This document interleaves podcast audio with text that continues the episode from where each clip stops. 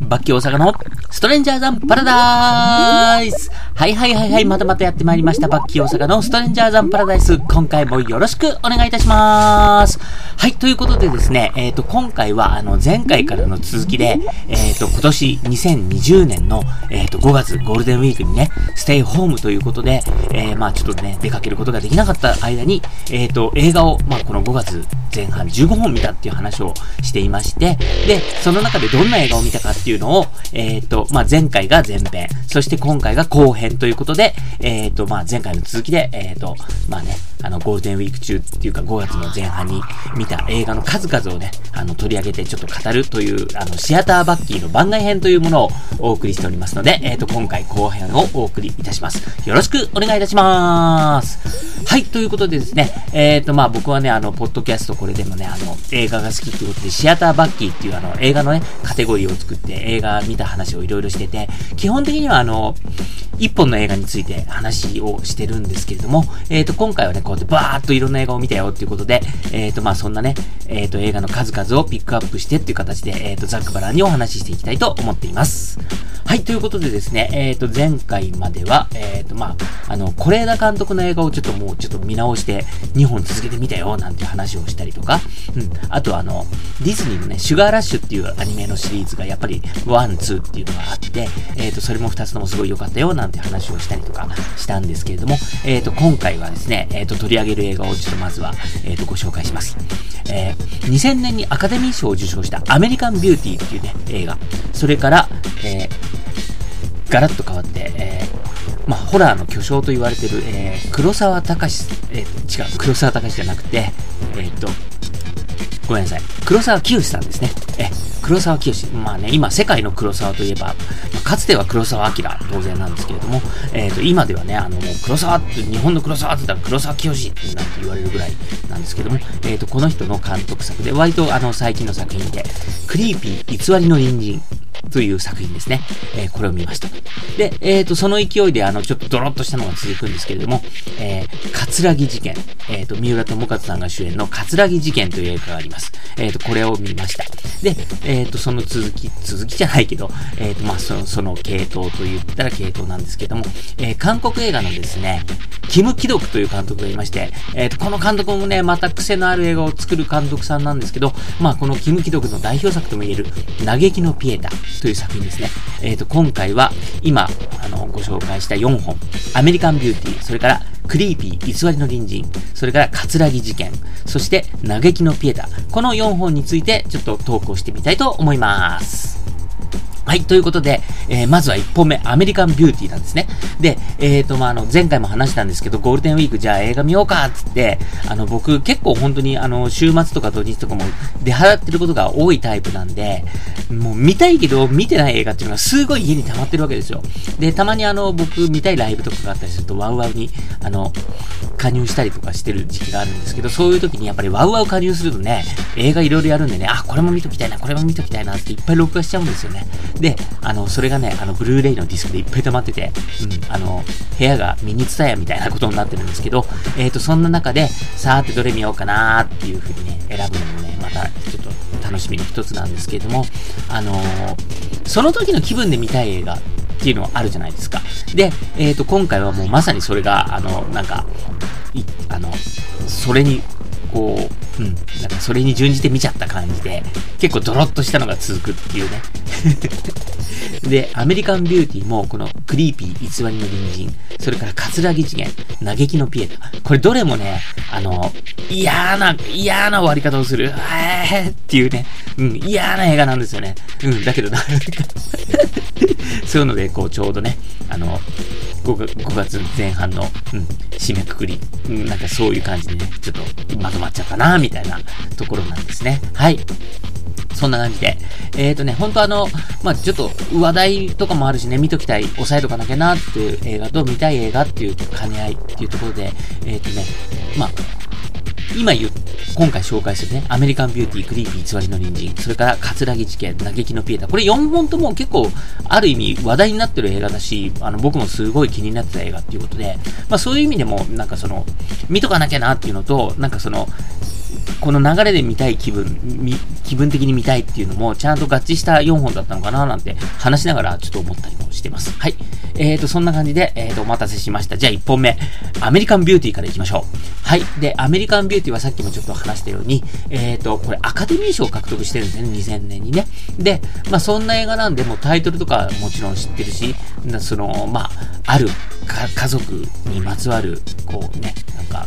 ホームドラマ、ホームドラマというかまあね、うん、まあそういう感じの話なんだろうなっていうのもなんとなく知ってて、で、なんかすごい、あのー、ビジュアルイメージとかが結構面白くて、あの、すごい可愛い女の子が、あの、バラ、バラの花に囲まれてね、あの、裸でこう、うん、なんかもう、全裸で大事なところは、こう、バラ、バラの花で隠れてて、みたいな感じで、こう、もうバラの花が敷き詰められた、こう、プールに、こう、ね、すごい可愛い女の子がこう浮かんでるようなビジュアルとかね、なんかそういうのとかがメインビジュアルだったんで、え、何なのみたいなとかもあったりとかして、すごい気になってみ、見たいなと思ったんですよ。で、えっ、ー、と、まあ、それと一緒に、あのー去年ね、えっ、ー、と、秋ぐらいだったかな、ちょっと、あの、知人の方に誘われて、あの、好きな映画の音楽っていうのをなんかこう、ちょっとみんなで、あの、見て話し合う会みたいなちょっとイベントがあったんですね。で、その時に、やっぱりこのアメリカンビューティーのエンディングの、えっ、ー、と、まあ、音楽とかを、あの、ちょっと取り上げて、すごく、うん、あの、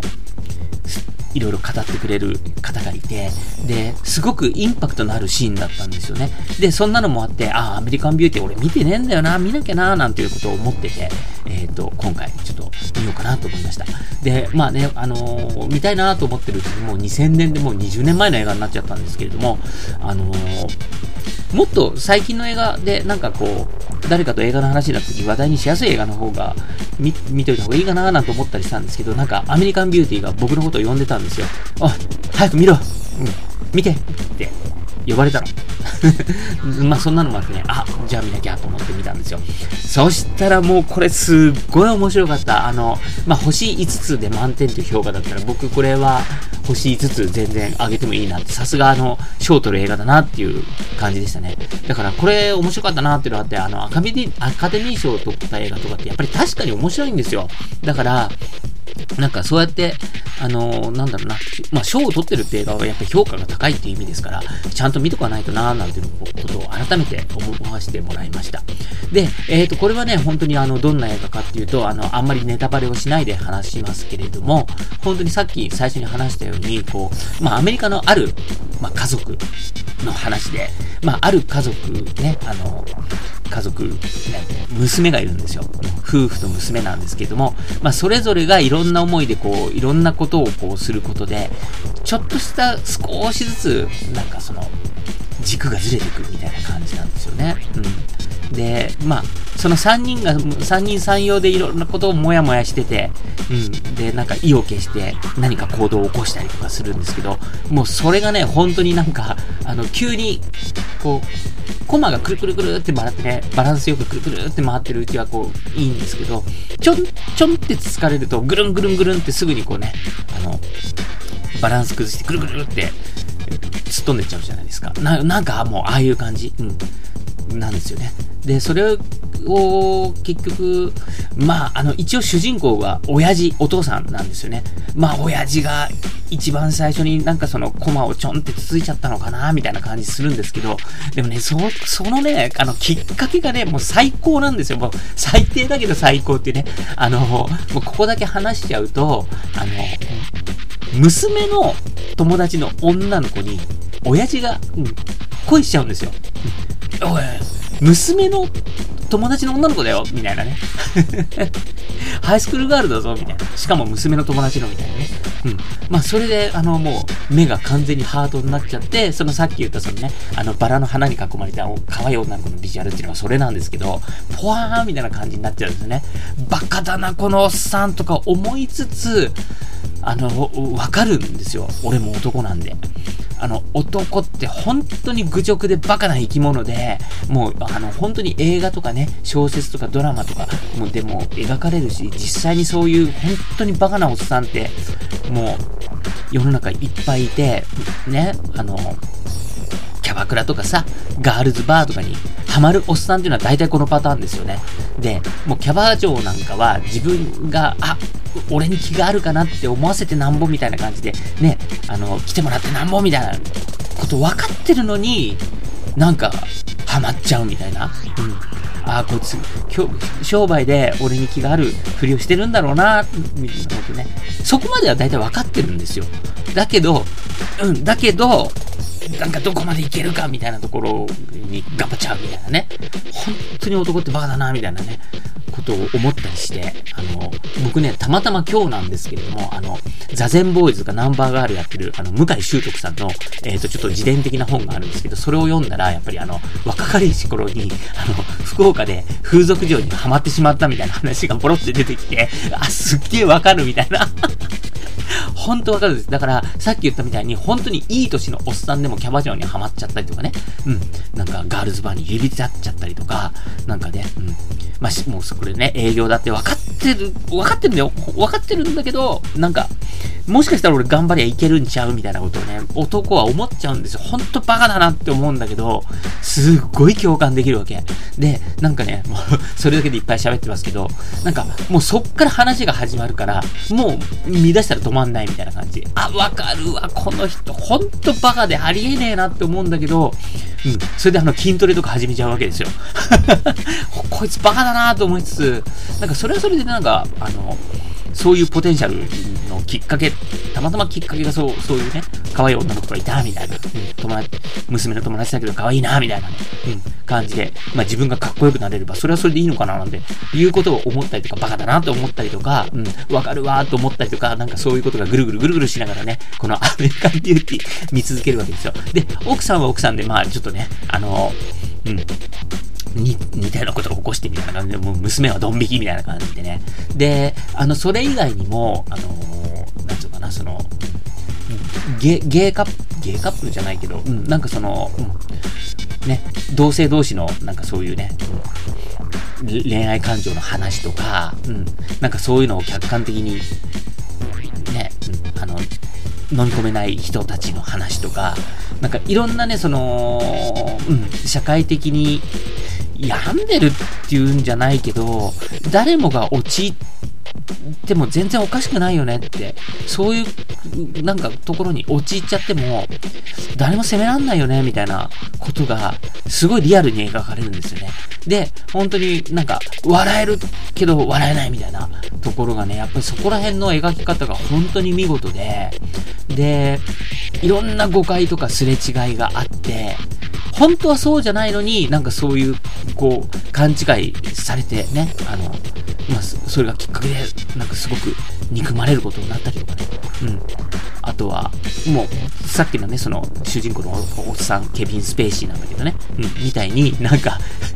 ガンガンに突っ走ってしまうみたいなね、そういう、ね、俺は今まで真面目にやってきたけども、俺はもうこれから好きなように生きるんだみたいなね、なんか、そういうとことかも、うわ、わかるわっていうね、思える人いっぱいいると思いますよ。うん。で、だから僕はね、あの、男だし、なんか、そっち、そっち寄りって応援するとか、なんていうのかな、それを支持するっていうわけじゃないんだけど、バカだなと思うんだけど、もう本当にね、あの、もう、うん。なんか、共感はしちゃう。わかるわーって、あ男ってそうだよね。わかるよ、俺もそうだよ、みたいなね。うん。あの、実際にそっちに走るか走らないかとかね。なんかそういうのは抜きにして、うん。ね、さっきのあの、向井修徳の話じゃないけど、うん、そういうことあったねって、俺もあったよってね。まあ、俺もあったからね。まあ、そういうことが、うん。だから、すごくわかるんですよ。で、僕はね、本当にあの、若い頃からそういうね、なんか、うん、なんていうのかな、その、男である愚かさであったり、なんか、男だからこそ、なんか、そういうところになんか、命を懸けちゃうっていう、なんか、それこそ、なんか、生きる意味なんじゃないかな、みたいなことを、なんとなくやっぱり、あの、もう学生時代とかから、なんかあったんですよね。で、それ何が言いたいかっていうと、あの、僕、一応、あの、英文学、英文学を、あの、大学の時専攻してたんですね。で、その時に卒論で、やっぱり、英米文学の何かこう、文学作品を、どれかを取り上げて卒論のテーマにしようと思ったんですよ。で、その時に、あのー、まあ、どんな作品があるかなって図書館でね、その、英米文学、なんか、の、まあ、ほどね、みたいなのを借りてね、うん、あ、こういう文学作品があるんだって、まあ、そこから始めたんですけどね、うん。それまでそんなに読んでなかったんですけど、なんかいろんな作品がある中で、僕がすごい心惹かれたのが、あの、ロリータコンプレックス、ロリコンのロリータの、あの、言葉のね、あの、原点にもなってるロリータっていうその名の、その名もズバリロリータっていう小説があるんですね。で、ロリータっていうのは、あの、普通に女の子の名前なんですよね。ニックネーム的な感じの、うん、名前で呼び名であって、で、まあその、要は、ロリータっていう女の子に、まだ、まだね、14歳の女の子に恋をしちゃったおじさんの秘伝の話なんですよね。うん。あの、悲しい恋愛って書いて秘伝なんですけども、その話なんですよ。で、えー、っと、まあその、まあさっきからずっと言ってる男ってバカだなっていうね、もうそこに尽きるっていうところなんですけど、なんかそれに、俺まだ20歳とかね、21、2だったんだけど、すごい共感したんですよね。で、なんかそう、そういうね、バカだなって客観的に、すごい愚かなのに、なんかそこに、なんか人生つぎ込んじゃうっていうか、なんかそれそれでこう、なんか、うんね、身を滅ぼしちゃうみたいな、なんか、そういう、なんか、悲劇っていうか、なんかその、客観的に見たらもう本当に滑稽なんだけど、なんか、そういう、こう、なんか、一人の男の物語にめちゃくちゃ惹かれて、僕本当はね、あの、その人、あの、原作書いた人がね、ナボコフっていう、あの、まあ、ソビエトから、あの、ロシアから亡命した人なんですよね。その人が、えっ、ー、と、一応アメリカで、あの、英語で書いた文学小説なんですけど、で、これがね、やっぱりあの、ヒットして、で、あの、古くはスタンディ・キューブリックが映画化してるわけです。で、えっ、ー、と、90年代になっても、あの、フラッシュダンスとかね、あの、危険なジョージとかをこう作ったエイドリアン・ラインっていう、あの、監督さんが90年代を結構ね、あの、すごいいろんな作品作ったエイドリアン・ラインっていう監督さんがいて、その人がやっぱりキューブリックのね、ロリータをリメイクして、その90年代後半に作ったんですね。で、このね、キューブリックのロリータ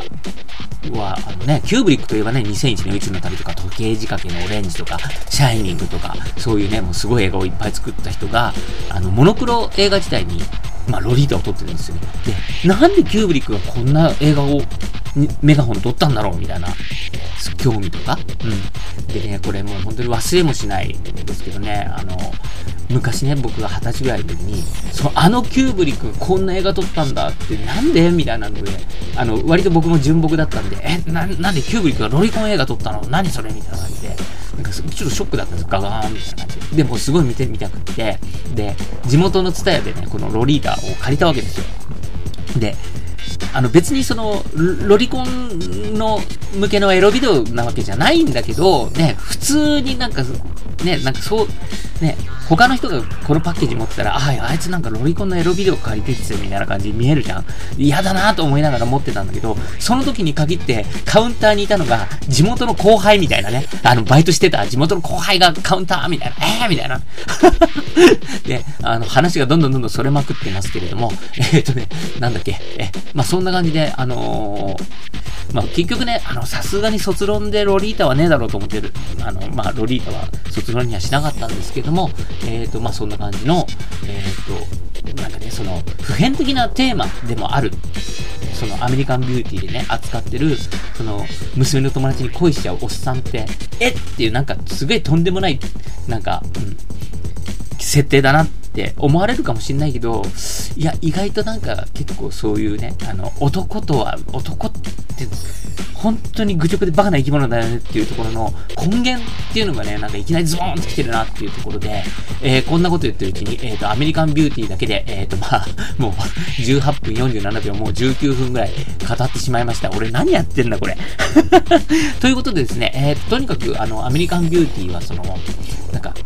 今見ても、もうね、あの、数値だけ見ると2000年ってもう20年前になるんですけど、全然、あの、古臭くも全然ないと思います。うん。で、まあ、今見てもね、なんかその20年前の話だなっていう感じは全然なくて、今でもこういう話って、ああ、なんかヒリヒリするなっていう感じで、あの、すごく見ることができる映画なんじゃないかなと思って、すごく、あの、展開とかもね、やっぱり本当にバンバンバンバンスリリングで、で、あの、ね、奥さんがいて、娘がいて、ね、主人公のおじさんがいて、隣に隣人がいて、みたいな感じで、その人たちがいろんな絡みで、話がゴンゴンゴンゴン回っていくわけですよ。で、本当にね、その、隣、隣人とかもなんかめんどくせえし嫌だな、みたいな、勘違いされると立ち悪いな、みたいなね、なんかそういうのも描かれてたりとかして、やっぱりそのヒューマンドラマとしてもすごく秀逸だし、うん、あの、これは本当にね、すごく面白かったんで、あの、超おすすめです。でね、あの、結構びっくりするような、あの、オチとかもあるし、ということで。で、あとはね、とにかくさっきから言ってるね、このね、あの、今、娘の友達役のね、ミーナ・スバーリ。もう、この子がとにかく可愛いです。うん。なので、あの、それを見るだけでも、あの、その子のね、あの、ちょっとした濡れ場もあるんで 最後そこかいみたいな感じでごめんなさい。うん。でも、なんか、そういうのも、とにかくいろんなものを含めて、アメリカンビューティーめっちゃ面白かったんで、えっ、ー、と、すいません、20分ぐらい話しちゃいましたということで、えっ、ー、と、今回は、えー、ゴールデンウィークに見た映画の話展示で、アメリカンビューティーの紹介になっちゃいました。はい。